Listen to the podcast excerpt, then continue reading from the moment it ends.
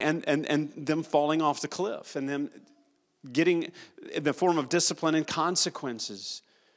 But don't look at that as harshness. I mean, in Hebrews 12, it says this that God disciplines those he loves. And so, discipline is a wonderful thing. Discipline reveals that we are loved, that we are God's children. I mean, the writer of Hebrews also says that it's not enjoyable. He's, he's not going to pretend. He said, enjoyable is, uh, uh discipline's not enjoyable at the time it's happening, but it produces fruit in your life. And so God is using the form of discipline and consequences to try to continue to speak mercy because his discipline is his mercy. What were the messages of the prophets? They were similar in nature. It was a call to repentance. Over and over, you have the call to repentance. Get right with God. Turn from your way of living and turn to God's way of living. Make him Lord. The song we just sang last surrender. Stop following the customs of the world around you and follow God once again. And so the messages would include natural consequences. In, in the midst of what was going on, God says, you know, He would send these messengers and say, if, if you don't do this, this is what's going to happen. And He would speak directly to the people. And so today we pick up the story during this time in history. Uh, the, the chapter in the story, if you're reading the story, is called The Beginning of the End because we see in Scripture that as a nation, Israel is completely torn apart. I'm going to give you a little bit of historical context because I think it's important that we know um, what is happening and then the messages that are given and then what we see um, kind of unfold here. But they're being uh, torn apart as a nation, we will specifically look at the prophet Isaiah today and his ministry to Israel. Beautiful ministry. The reason being is that he had some very hard words of judgment from God. I mean, he, he, he was he was a i mean the, again you did not want to be a prophet in the old testament he had some very very hard words of judgment and consequence from god but he also offers hope and ultimately points them to the coming messiah jesus and so you have, and that's why the bad news and the good news. He prophesies about the Messiah more than any other prophet. And I thought this was kind of cool. I did my a little little math here. But he prophesies about Jesus around 14 times, Isaiah, in the book of Isaiah. This is about 700 plus years before Jesus comes.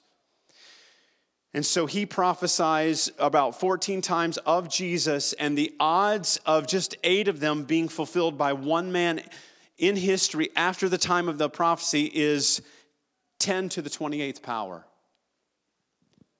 That's a 1 with 28 zeros.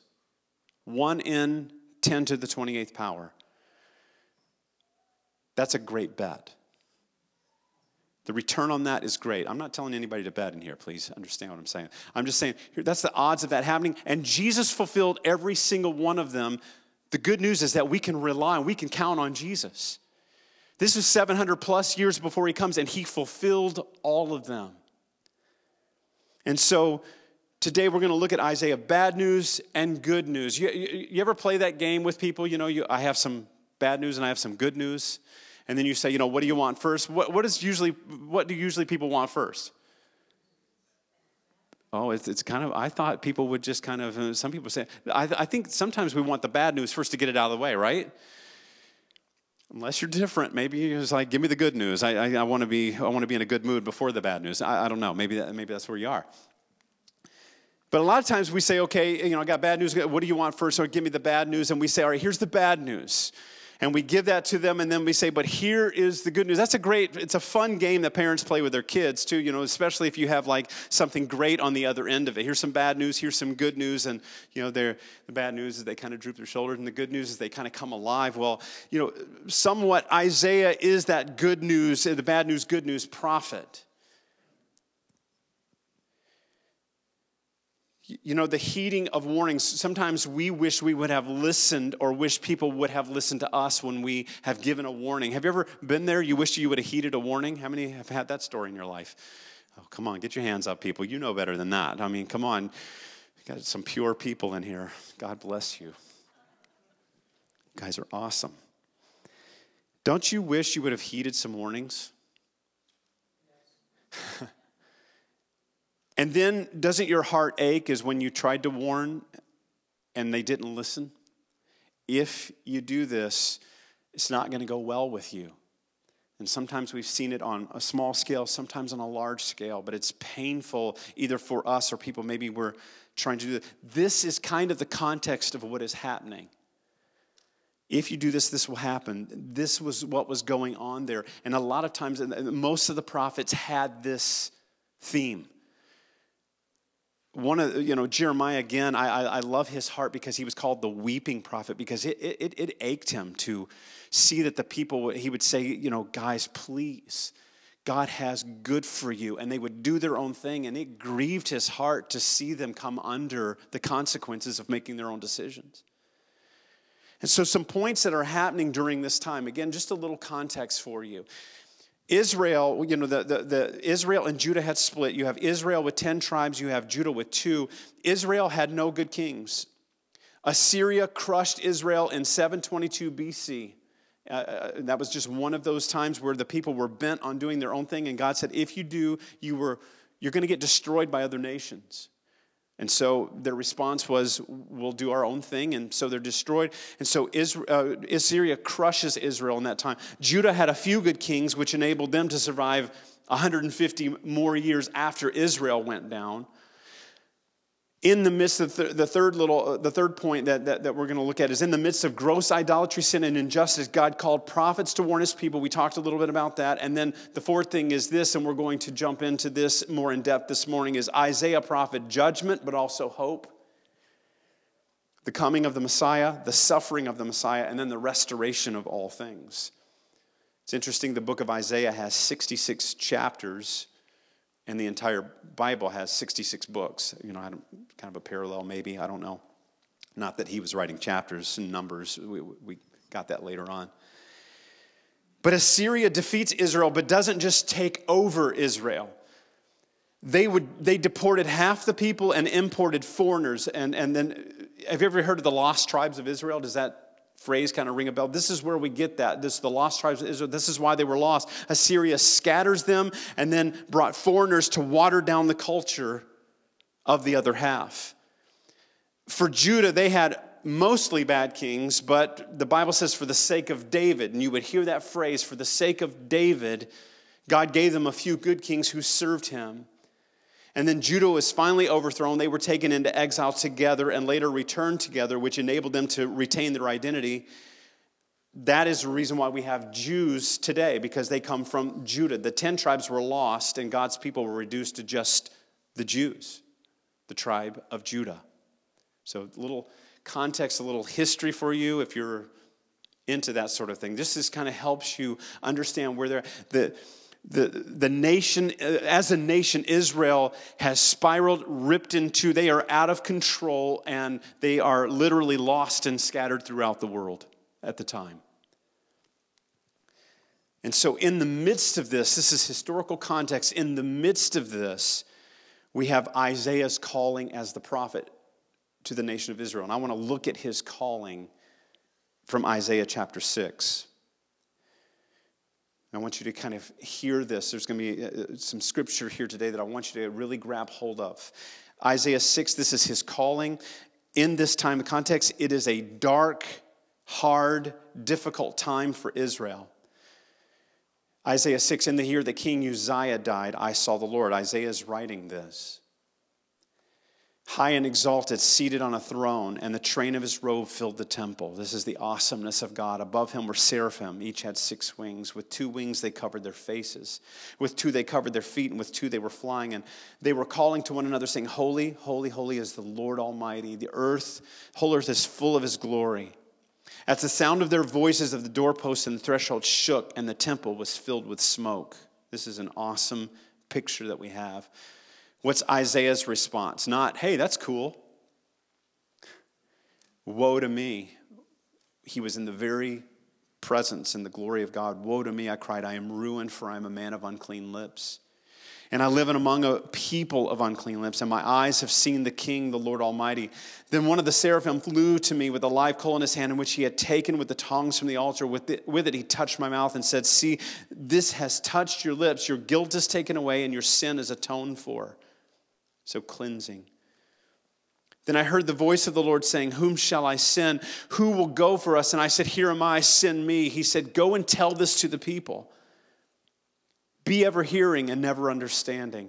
Be ever seeing but never perceiving. Make the heart of this people callous. Make their ears dull and close their eyes. Otherwise, they might see with their eyes, hear with their ears, understand with their hearts, and turn and be healed.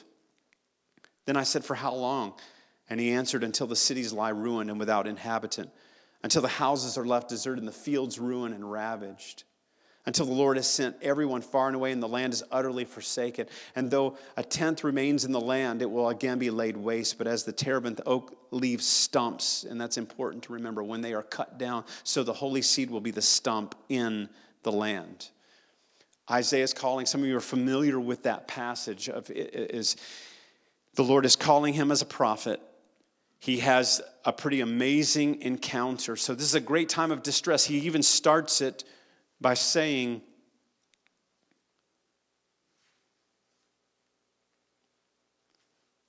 He even starts it by saying, Uzziah has died.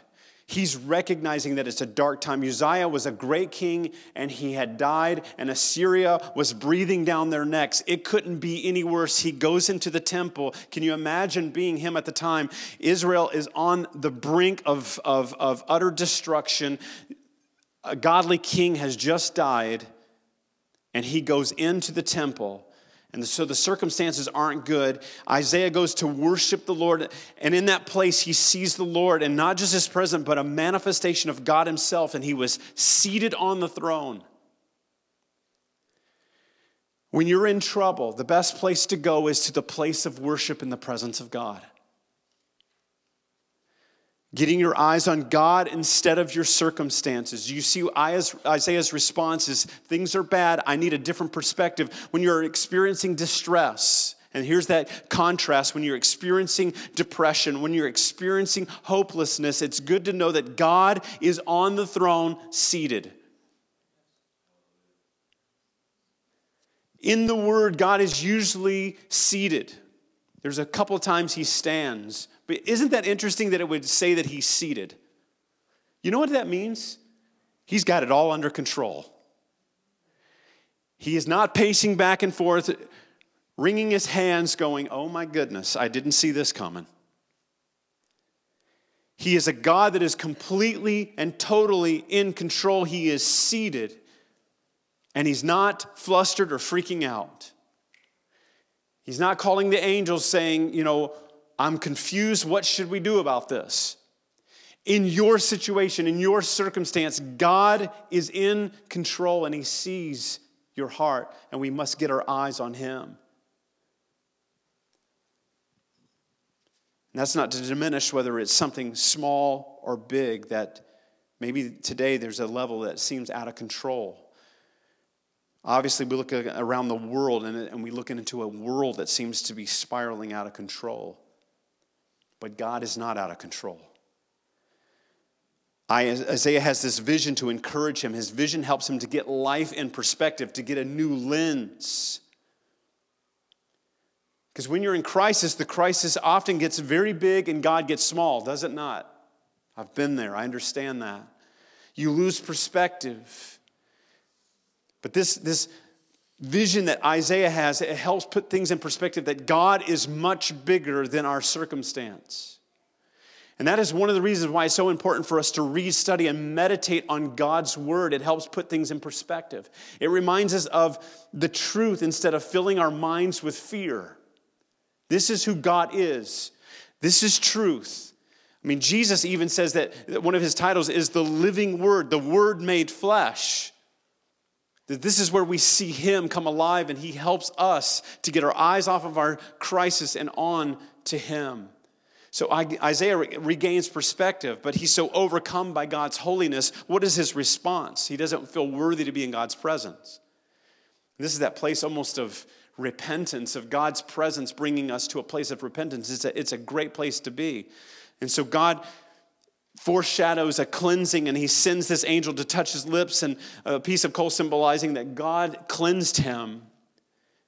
Because he says, I, I, Whoa, I'm undone. I'm a man of uh, unclean lips. I dwell among a people. He was recognizing and we are broken here. The whole nation's out of control. We are lost and we are broken. And I think that that is just a good place for when we come into a place of surrender to God to understand that God, without you, I'm a broken down mess. And God restores him and he forgives him. Then, the, then it's interesting, the Lord says, Whom shall I send and who will go for us? And he says, What? He just got through saying, Woe to me. I'm, I'm, I'm undone. And then he goes, Here am I, send me. Because we don't have to stay in a place of shame when we have been cleansed. Jesus cleanses us to make us useful for his kingdom. We don't have to stay condemned and under shame. We are cleansed, and it makes us ready to be used by God. So here's the message, and this is kind of an interesting message from God. He says, Go and tell the people this be ever hearing, but never understanding, be ever seeing, but never perceiving. Make the heart of this people callous, make their ears dull, and close their eyes. Otherwise, they might see with their eyes, hear with their ears, understand, and then they would turn and be healed. Does that not sound kind of confusing? Well, what you're seeing here is this seems harsh, but God is somewhat being sarcastic with them. Obviously, He wants them to turn and be healed, but He sees their hardened hearts as they are bent on doing what they're ever gonna, whatever they're going to do. Their heart is already set toward running off the cliff. But He still speaks. Because Isaiah asks, you know, the Lord, He says, he says this, For how long, Lord? You know, how long should I speak? How long should I give them this message? And, and the Lord says, Until the cities lie ruined without inhabitant, until the houses are left deserted, the fields are ruined, ravaged, and the Lord has sent everyone far and away, and the land is utterly forsaken. In other words, God's saying, we're, we're never going to stop warning the people. We'll never stop telling them and giving them opportunity. We're going to give them an opportunity to repent and turn from their way of doing it to my way of doing it. You know, we don't want them to have the excuse, no one ever told me. I never knew. You know, God forbid that anyone come into our midst and we don't give them an opportunity to turn from their sins and turn to God. It'll ultimately be because God will not overthrow free will, but he, we should give people an opportunity to turn to God. And so the prophets were to warn them until the very end. And again, that is our calling to spread the good news in word and in deed. And what does Paul say about that? He said, Go be a fragrance. He said, You're going to be a fragrance to some and a stench to others. Some people don't want to hear it, and that's okay. It's not our calling to figure out who we stink to and who we smell good to.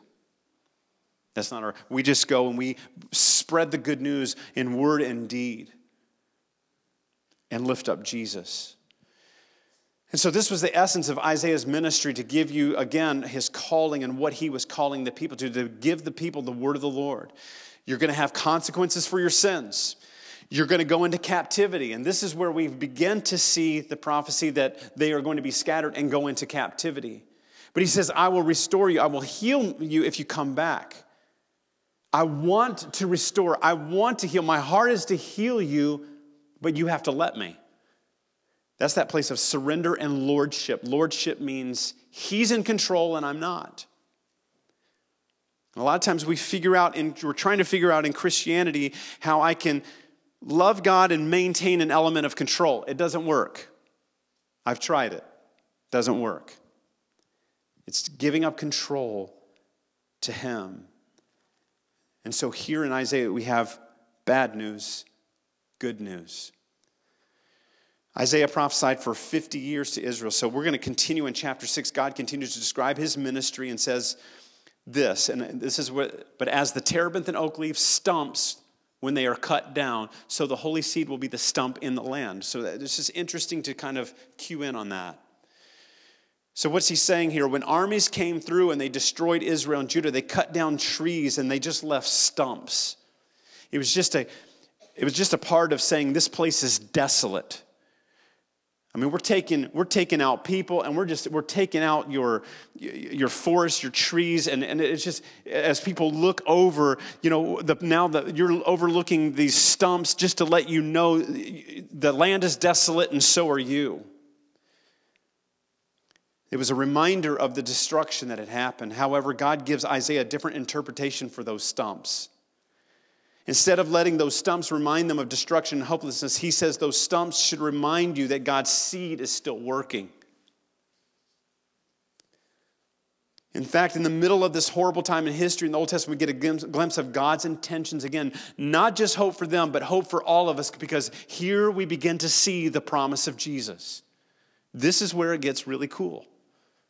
If it hasn't been cool already, I know you guys are there. But we're going to begin to see the good news. We're going to begin to see again throughout history from the beginning that the Bible is a story of about redemption through Jesus Christ. Watch this. So Isaiah begins to prophesy. Uh, uh all right, so we have the, the whole thing with the stump, right? So let's fast forward to chapter 11. Look at that. I just love that. First sentence A shoot will come up from the stump of Jesse. And so, life coming out of desolation, life coming out of destruction, saying, Yeah, you see those stumps, and it's intended to remind you of destruction, but here's what God says A shoot will come up from the stump of Jesse. Who's Jesse? It's David's father. From his roots, a branch will bear fruit. Branch being capitalized. Who are they talking about here? Jesus. This is a prophecy of Jesus. A shoot will come up from the stump of Jesse. There's not hopelessness. There is not desolation. There's not just destruction. From his roots, a branch will bear fruit. The Spirit of the Lord will rest upon him the Spirit of wisdom and of understanding, the Spirit of counsel and of might, the Spirit of the knowledge and the fear of the Lord. And he will delight in the fear of the Lord. He will not judge by what he sees with his eyes or decide by what he hears with his ears. But with righteousness he will judge the needy. With justice he will give decisions for the poor of the earth. He will strike the earth with the rod of his mouth. With the breath of his lips he will slay the wicked. Righteousness will be his belt, and faithfulness the sash around his waist. It's the first place we see Jesus. Can you imagine the good news that that would make Isaiah feel as he sees all of this happening? It says, God still has a plan. God is saying that out of a place of hurt, out of a place of pain, hopelessness, there is a promise. It's a promise of life. It's a promise of life found in Jesus. It's a promise that, that, that Jesus is in control, that he is righteous, that he will be a good judge, that he's the one that's really calling the shots. We need to be reminded of this today uh, and every day that some of us look at our lives and we see stumps. You know, the stumps that remind us of what could have been, regrets, wounds. And they associate us with a, a time of shame, and then we're reminded of desolation. And that's where I made that horrible decision in my life. That's when, when I was a child, this happened to me, and, and abuse or, or, or pain or some kind of brokenness or hopelessness, hopelessness, whether put on me or I put on myself and it's a stump and it just you come by a stump and they say there's no life but we need to see that there's a shoot coming out of the stump and it is the life of christ that he wants to come into us in a place of hopelessness and despair.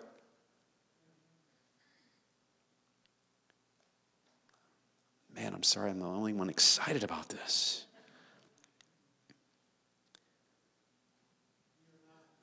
God says that he is a god of resurrection restoration and hope.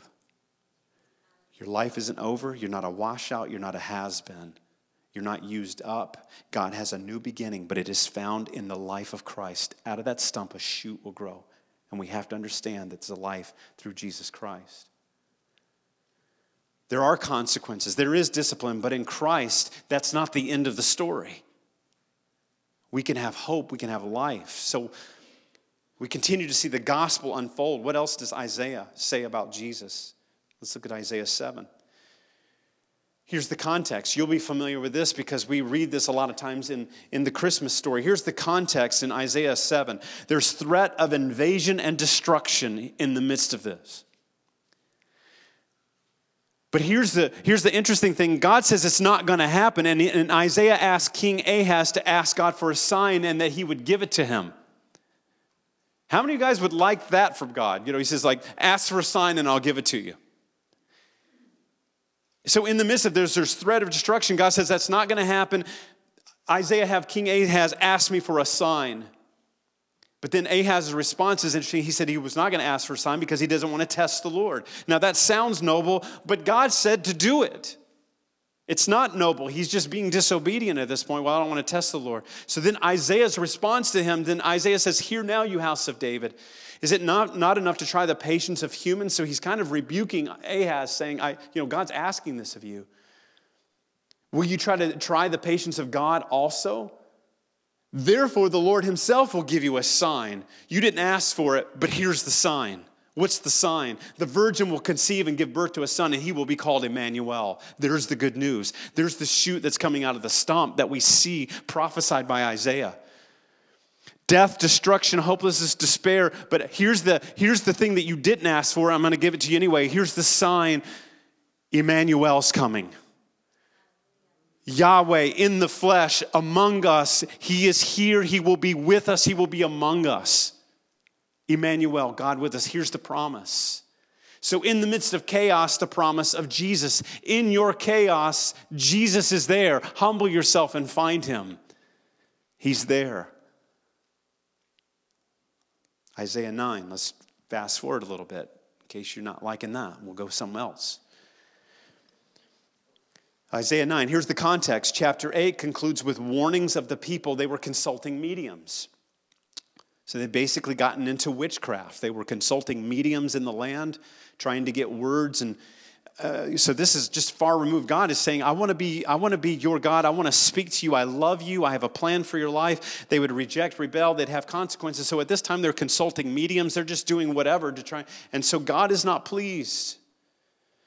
So there's warnings of people consulting mediums instead of God. Again, they're running from Him, they're doing their own thing, which we are told leads them into deep darkness.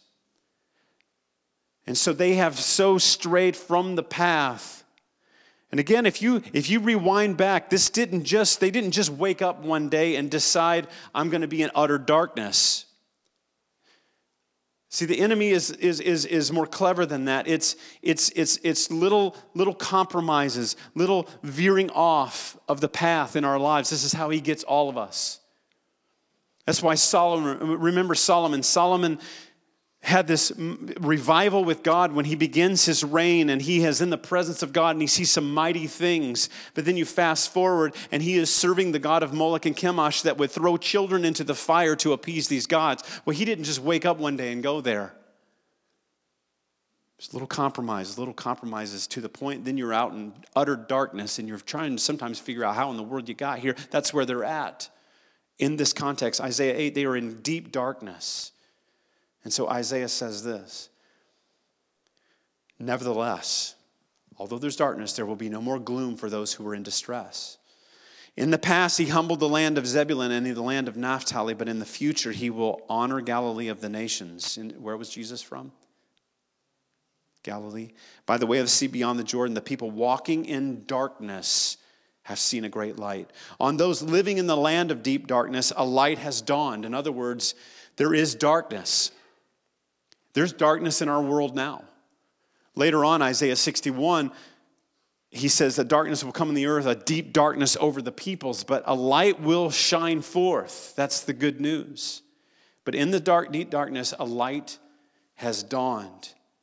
And what is he talking about? You have enlarged the nation and increase their joy. They rejoice before you as people rejoice in the harvest, as warriors rejoice when dividing the plunder. For as in the day of Midian's defeat, you have shattered the yoke that burdens them, the bar across their shoulders, the rod of the oppressor, every warrior's boot used in battle, and every garment rolled in blood will be destined for burning, will be fuel for the fire. In other words, this is not going to go on forever. And then check this out in the midst of all that, Here's why we're going to have light. If you're looking for light, if you're looking for hope, if you're looking for answers in your life, here's the answer right here. And he says, Here's why you're going to have light. For, un- for to us a child is born. To us a son is given. And the government will be on his shoulders. What does that mean? He's going to be in charge. And he will be called Wonderful Counselor, Mighty God, Everlasting Father, Prince of Peace. Of the greatness of his government and his peace, there will be no end. He will reign on David's throne over his kingdom, establishing and upholding it with justice and righteousness from that time on forever. The zeal of the Lord Almighty will accomplish this. And so, what is he prophesying? Out of darkness comes a light. The light has a name. His name is Jesus. Even Jesus says this of himself I am the light of the world.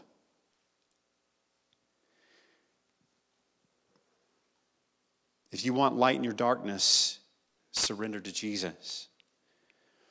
And listen to the promise. He came to give us peace because he's the Prince of Peace. He's the very definition of peace. He came to be our counselor when we are going through things in darkness and depression. He is our counselor. He is not just our counselor, but he's also our Father. And that's so important for us to remember that. He is our Father. He is not just a judge ruling. He is a righteous judge, but he is a father, and the things that he does in us and through us, if we see it from the hand of a father, that he deeply loves us and he wants for our best. He's the mighty God. His rule will last forever. With Jesus, we have an eternal hope and an eternal future. And at the end of it all, it says his, his reign will never end. He will be the one standing. If you're wondering, of all the religions in the world, all this chaos and darkness in the world, at the end of the age, one will be standing. His name is Jesus.